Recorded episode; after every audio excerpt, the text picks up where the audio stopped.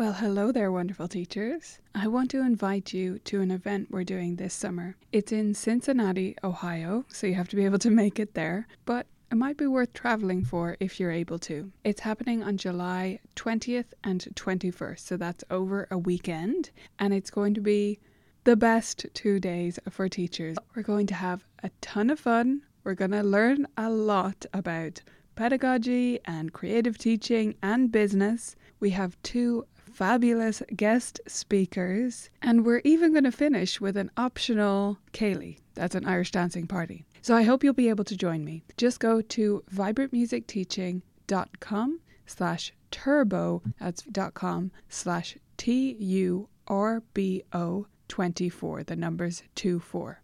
I hope you'll check it out, view all the details there, and I hope to see you in Cincinnati in July. On with the episode. Vibrant, Vibrant, Vibrant. music teaching. proven and practical Tips, strategies and ideas for music teachers. This is episode 117 of the Vibrant Music Teaching Podcast. I'm Nicola Cantan, and in this episode, we'll talk about what to do when things go wrong in online music lessons.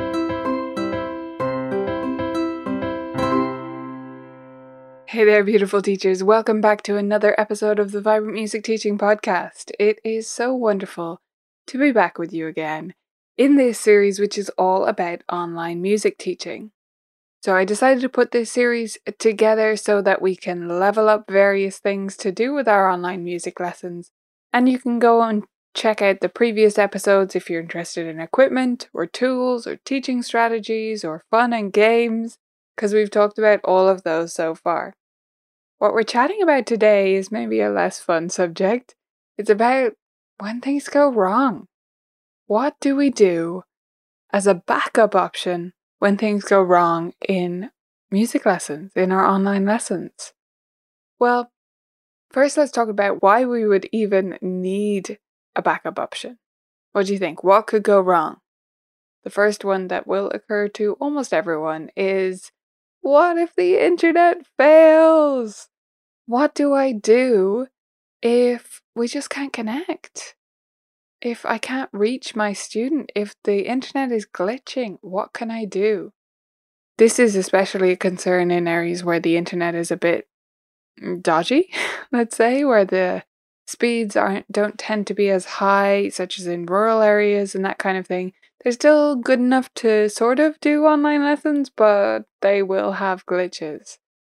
Or just in general, we can have students who there just isn't very good internet in a certain room in their house, and that happens to be where the piano is.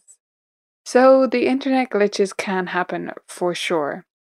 The next thing that might happen is a more general technology fail, such as the app just won't update for a particular parent on that particular day, or it won't let them log in, or sometimes Zoom, uh, people seem to have trouble setting up their microphone, like the permissions can't get set up, and explaining that through an email when you can't see it on their end can be hard, and we just have a general technology fail and can't connect with our student.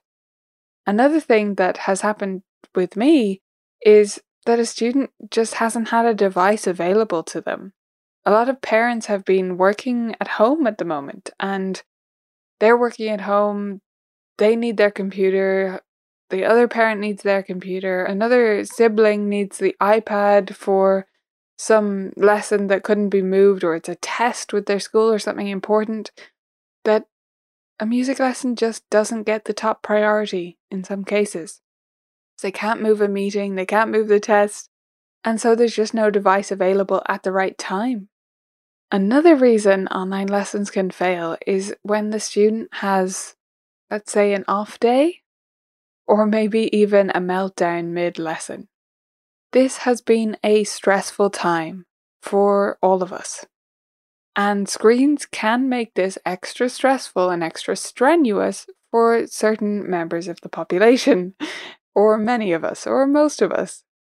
Screens can add that extra level of stress, and maybe in some ways it feels unnatural to us, I don't know, but it can be a challenging situation for many people. And so that combined to the general loneliness that many kiddos are facing, that they can't connect with their buddies from school, that they can't do their normal activities, that everything feels up in the air. It can mean people just have more off days. And we need to allow for that. And, you know, we still need them to be able to play piano during the week, to practice if they want to, to move forward when they're feeling better. But we don't want to be rescheduling the lessons for any of these reasons, in my view. Yes, the internet failing is not your student's fault, but it's not your fault either. And it's not really about fault, but when we think about it in those terms, I think we can say, oh, but you know, they couldn't possibly connect with me, and Zoom wouldn't let them update, and that's not their issue, so I should make up that lesson. But I don't think you should, and I don't think that they will actually expect it if you have a good backup lesson option in place. So, for most teachers, your backup lesson option is going to include some form of video and or text. The first thing I would say about this though is no matter what you're going to do, make a plan, have something in place where you say, okay, if XYZ happens, I am going to do this. And the first step in any plan should be to send an email straight away in any sorry last minute plan. So some of those things could happen in advance in which case of course you're going to reply to the email. But for the things that happen mid lesson where the internet fails the tech won't happen whatever the first step should always be to email or text whichever is preferred to that particular parent or student straight away and let them know what your plan is Rather than letting them know in advance, you can do that too. But just emailing straight away and saying, listen, internet's not cooperating, it seems today. That's unfortunate, but what I'm going to do is I'm going to record a video right now and I'll send it to you when it's ready. Or whatever the plan is, but just let them know straight away so that they're not fussing and trying to fix the internet when it's actually impossible and just stressing themselves out. Make sure you let them know straight away what your plan is and what you're going to do and then do it. So, what are you going to do? Well, you can write notes or you can record a video. Those are basically your options. And I suggest a combination of both. I would normally still send the assignment sheet with new notes on it to my student if we've had a portion of the lesson or even if we hadn't, uh, depending on how independently they're going to be able to work on that. But the main thing that I'm sending to students, if the lesson doesn't go ahead last minute or in advance is a video from me.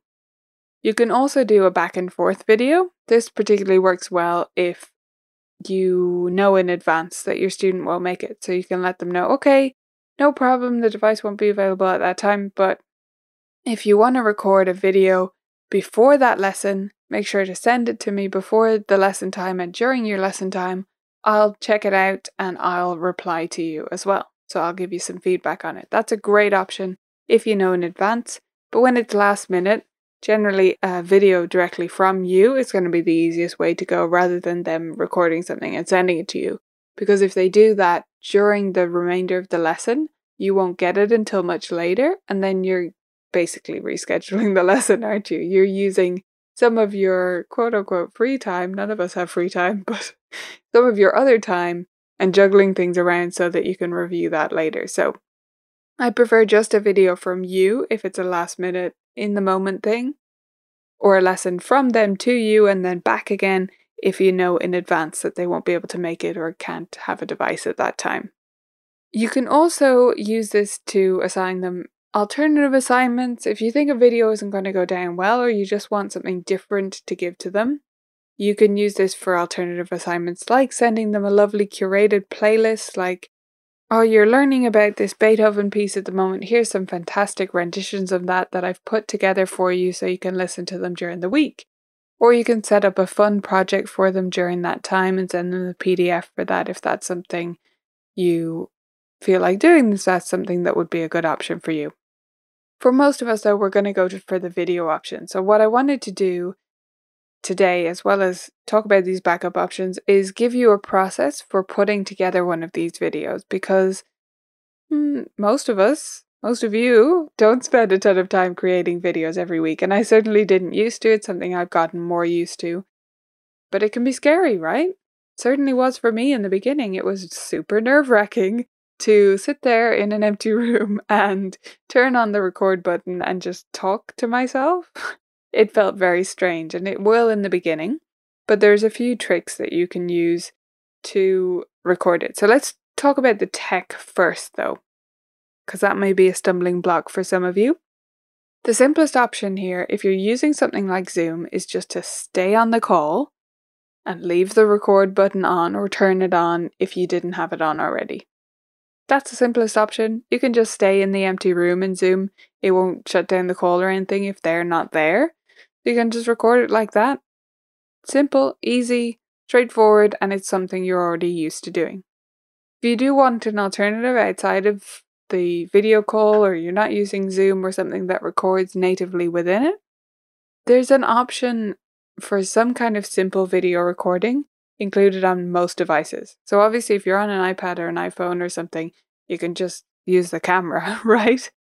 But if you're on a computer and you would prefer to record within that, if you're on a Mac, there's an inbuilt program called QuickTime, and through discussions with several people, I don't think people always realize that it's there, but it is. QuickTime is included on all Macs as far as I'm aware, and it can record your webcam just right there. It's a very simple program. You just open it up and go to new recording. You can even do screen recordings if you want to do that for some reason and then just record your camera right there. It's really easy. And you can record an audio only there as well if that comes up as something you want to do.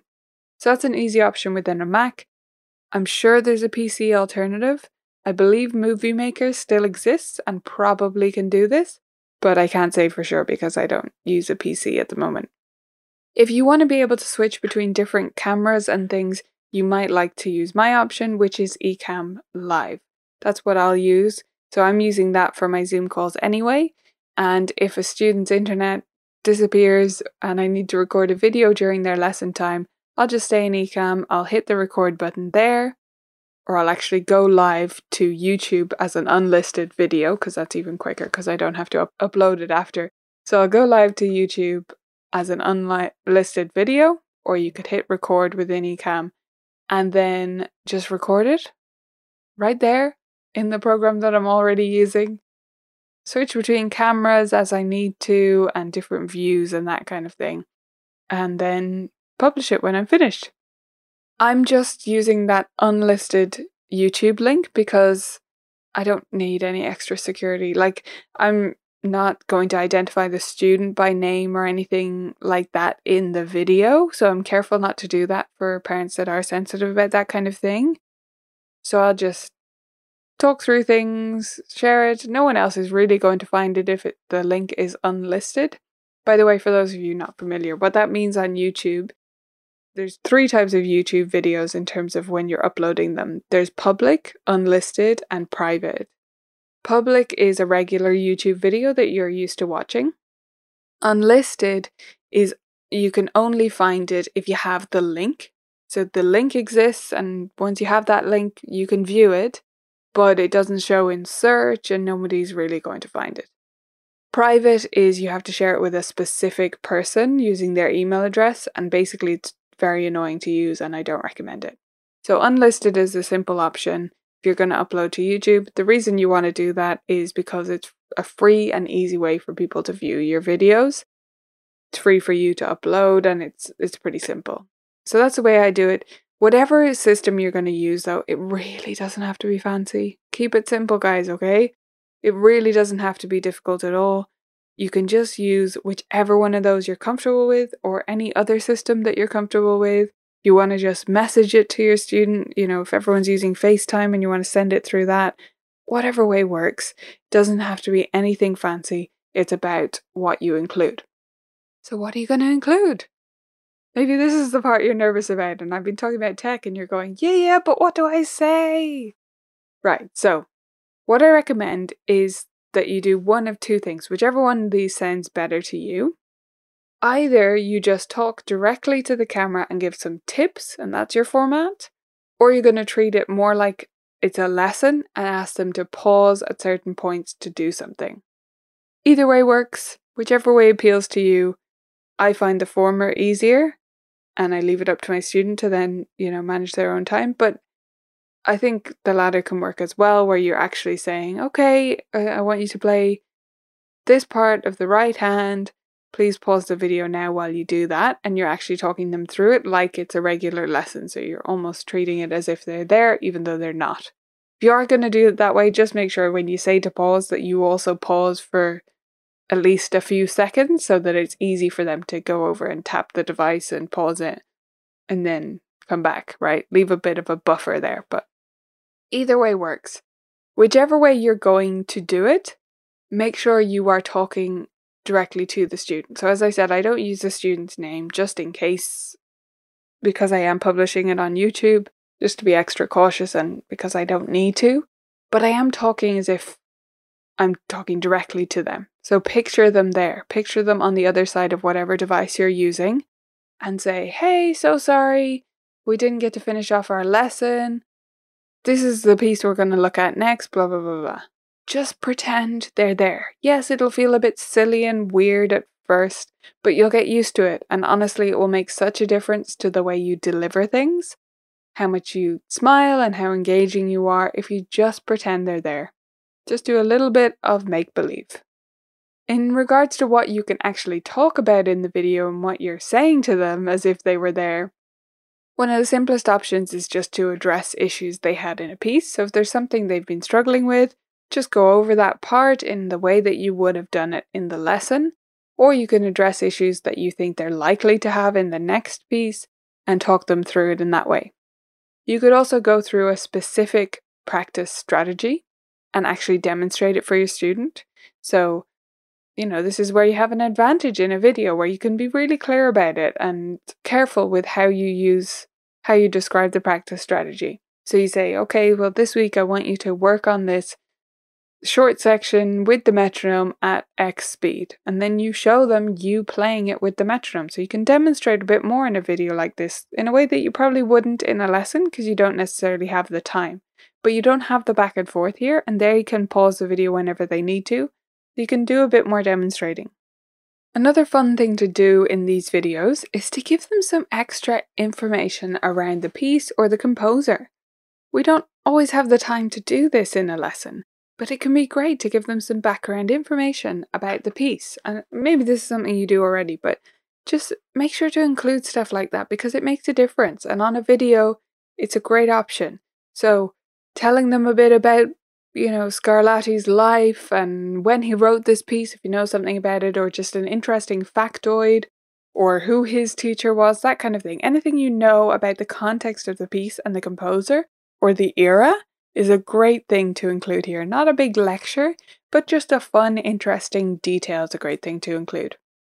If you don't want to do stuff around their piece, or you want some extra things to include, it would be a great idea to demonstrate an improvisation pattern for them here. So, we have a series called The Simple Sparks inside Vibrant Music Teaching. It's one of the resources we put out right at the start of the pandemic. I think it was back in April, could have been May though. But if you look inside the printable library or the video library, you will find the Simple Sparks. And those are simple, obviously, simple sparks. They're easy little improvisations that you can do solo even if you're a beginner. Okay? And each one is a video, so you can actually send your students the video if you like, or include that video within your video. If that makes sense. If you're using something like Ecamm, you could you could play it within your video and include it that way. Or you could just demonstrate it yourself. But demonstrating an improv pattern so that your off week, your backup lesson plan, is not a dull week for the student, that they have something creative and fun to do, is a great option. The last option I want you to consider is just giving them a performance. Just taking this opportunity to actually demonstrate their pieces. You know, if they're doing online lessons exclusively and they've been doing them for a while, or even if they haven't, if you've been doing several online lessons with your student, they're not getting a really good quality video from you. They're getting hopefully the best that you can provide and we I gave you some tips for that back in our tools and equipment episodes. But the quality coming through a video call is never as good as a recorded video. So, this is a great opportunity now that you're doing this backup lesson video. It's a great opportunity for you to perform their pieces for them. Give them a lovely performance of their pieces. Really mean it too, even if it's Mary Had a Little Lamb. Play it beautifully. Inspire them. Yes, you don't want to do this with all pieces all the time, and if your student has a particularly wonderful ear and they're just going to memorize the piece instantly and you need them to work on reading, obviously you're not going to do this. But for an occasional thing, for most students, it's a great way to inspire them and to show them how fantastic their pieces can sound. Right? To give them something to look forward to. And it comes across much better in a recorded video than it ever will in a video call. So, that's another great option for including in your video. Hopefully, those few tips have given you some food for thought, but mostly just don't overthink it. It doesn't need to be something super fancy and amazing. Just pretend your student is in the room or on the other side of the video screen and talk directly to them. Give them some tips, give them some new assignments, give them some interesting tidbits, make some jokes if you can, and make it as fun for them as you can. And then simplest option is to upload it to YouTube unlisted and just share the link with them. Make sure that you have those notes to yourself though, so that you have your plan where you're going to email the parents straight away to let them know what's happening, just so that they're not in a tizzy, unbeknownst to you on the other side, trying to connect with you again when you've actually given up on the connection and are recording a video instead. So, your action step for today, what I want you to do is to make a backup plan if you don't already have one. Even if nothing has gone wrong for you in any online lesson ever, make your backup plan now just in case in a Google Doc or something, or on your phone, wherever you like, and have notes to yourself of step one, email such and such, or text the parent. Step two, record the video. Step three, upload to YouTube. Whatever your plan is going to be, just some simple bullet points so that you have those notes. It'll make you feel more secure when you do have tech wobbles. And when something goes really wrong, you'll have that there and you know, jump straight into action and know what to do with the rest of that lesson time and how to move forward. And it'll make parents feel so much more confident in the service they're receiving and, and how well you're looking after them. So make that little backup plan. Let me know any questions you have about it over in the Facebook group or on the show notes for this episode at vibrantmusicteaching.com slash 117. Next week, we're going to be talking about teaching technique in online piano lessons. So, we have three episodes left in this little mini series about online teaching 2.0, our level up series for online lessons. And the last three episodes are all about particular things that I know teachers have been struggling to teach effectively. So, next week, we're going to talk about technique and strategies for teaching technique in your online piano lessons. I hope you'll join me back here then, and I hope you have a wonderful week ahead. Bye for now.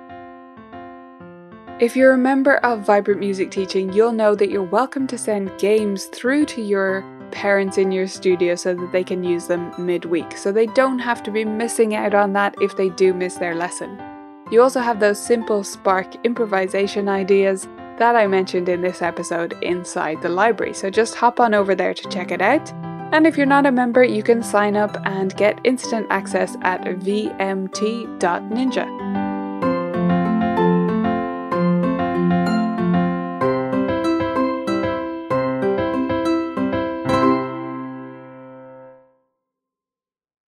Thanks for listening to this episode of the Vibrant Music Teaching Podcast. I hope you loved it, and I wanted to pop on here one more time to remind you about our event. It's happening in Cincinnati this July, and you can get all the details at vibrantmusicteaching.com slash turbo. See you there.